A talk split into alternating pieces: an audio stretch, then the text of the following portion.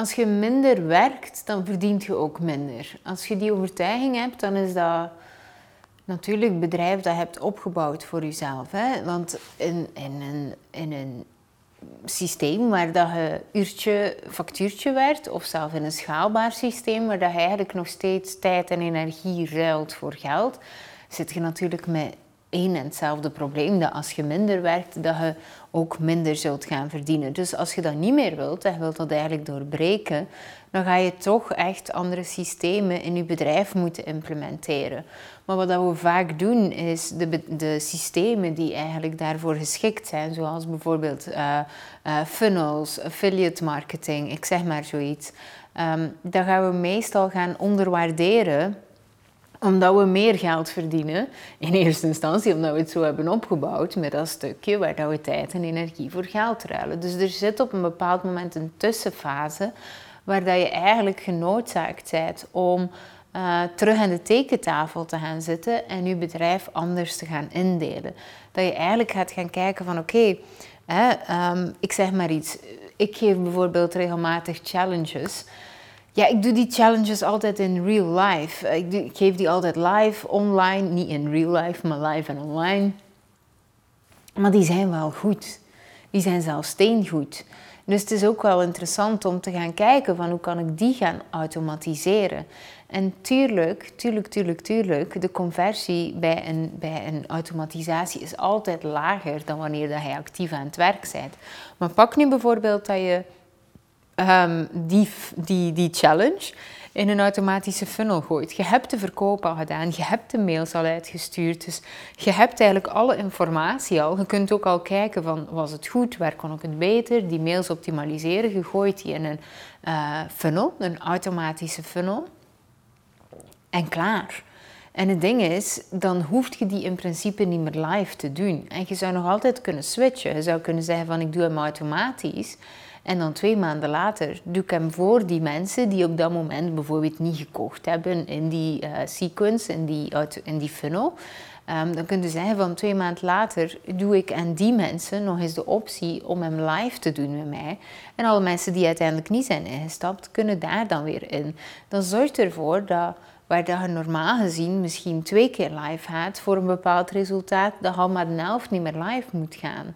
En die mensen zijn ook al opgewarmd in die funnel. Dus een tweede keer tijdens de live gaan ze ook veel sneller instappen. Dus je bent ze niet kwijt.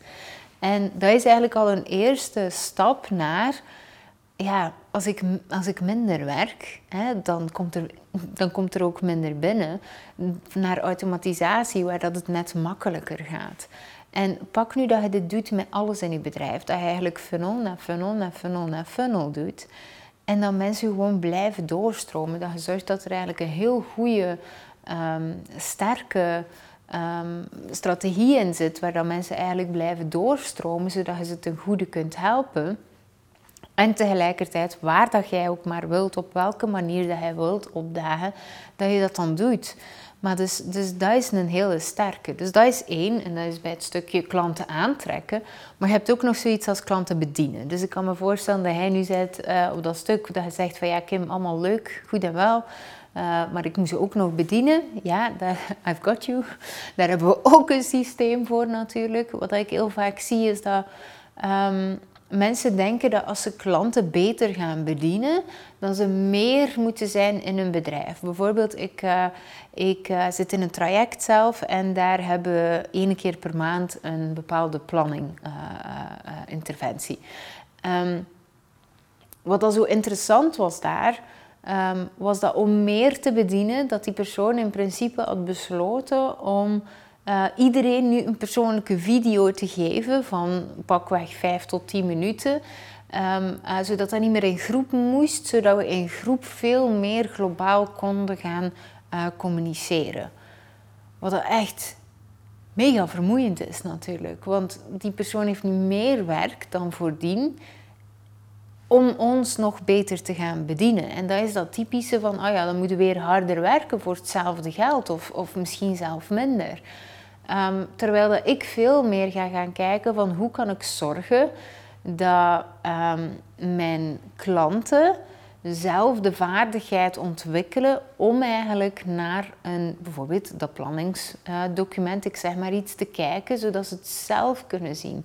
Zodat ze zelf tot die inzichten komen. Want ik ben zeker dat die persoon ook heel veel dezelfde dingen zegt, terwijl dat daar nergens voor nodig is. Dus wat als je eigenlijk zorgt dat er een systeem bestaat, een leerkundig systeem in het traject, waar dat zij zelf worden opgeleid, waardoor dat zij mee kunnen volgen in hoe die persoon denkt, hoe die persoon is. En dat er dan een soort intervisies worden gemaakt, dat zij zelf onderling elkaar moeten bevragen. Dan leert je nog sneller.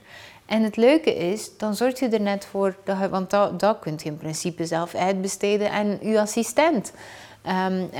Die intervisies, dan is er gewoon een timekeeper nodig en dan zijn jij er zelf niet nodig, omdat ze leren denken zoals dat jij denkt. En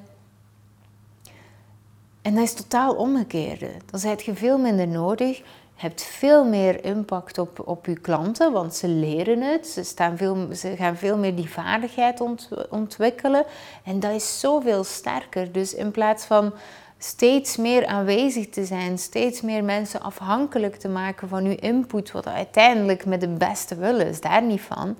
Maar het is onnodig. En het is natuurlijk wat wij zijn daarmee opgegroeid dat niet kan zo, maar internet bestond maar vanaf dat ik een jaar pas op de eerste keer in mijn leven gewerkt met internet. Toen als ik een jaar of, ik weet niet, 14, 15 was of zo. Dus het is ook gewoon een totaal andere wereld. Dus er is veel meer mogelijkheid tot automatisaties. We kunnen dingen effectief gaan overbrengen. Mensen kunnen dingen anders leren dan dat we ze vroeger leerden. En dat is echt interessant om daar echt bewust van te zijn, dat er zoveel meer mogelijkheden zijn. Allee, laten we het zo zeggen.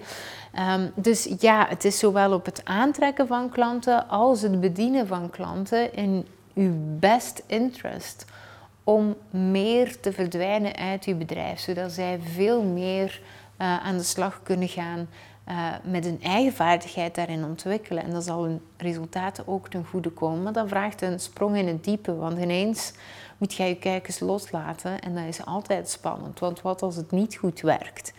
En zelfs als dat niet goed werkt, dan heb jij iets geprobeerd. En dan was het toch niet voor u. En dan kun je daar altijd op terugkomen. Dus dat.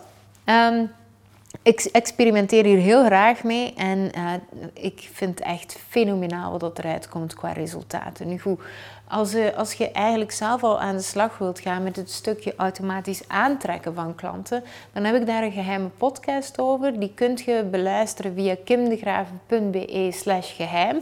Gewoon even gratis inschrijven en dan krijg je meteen een podcast van 45 minuten waar ik dat uitleg. En dan gaat je eens kunnen zien hoe makkelijk eigenlijk en automatisch inkomsten mogen komen zonder dat je eigenlijk altijd hard aan het werk moet zijn.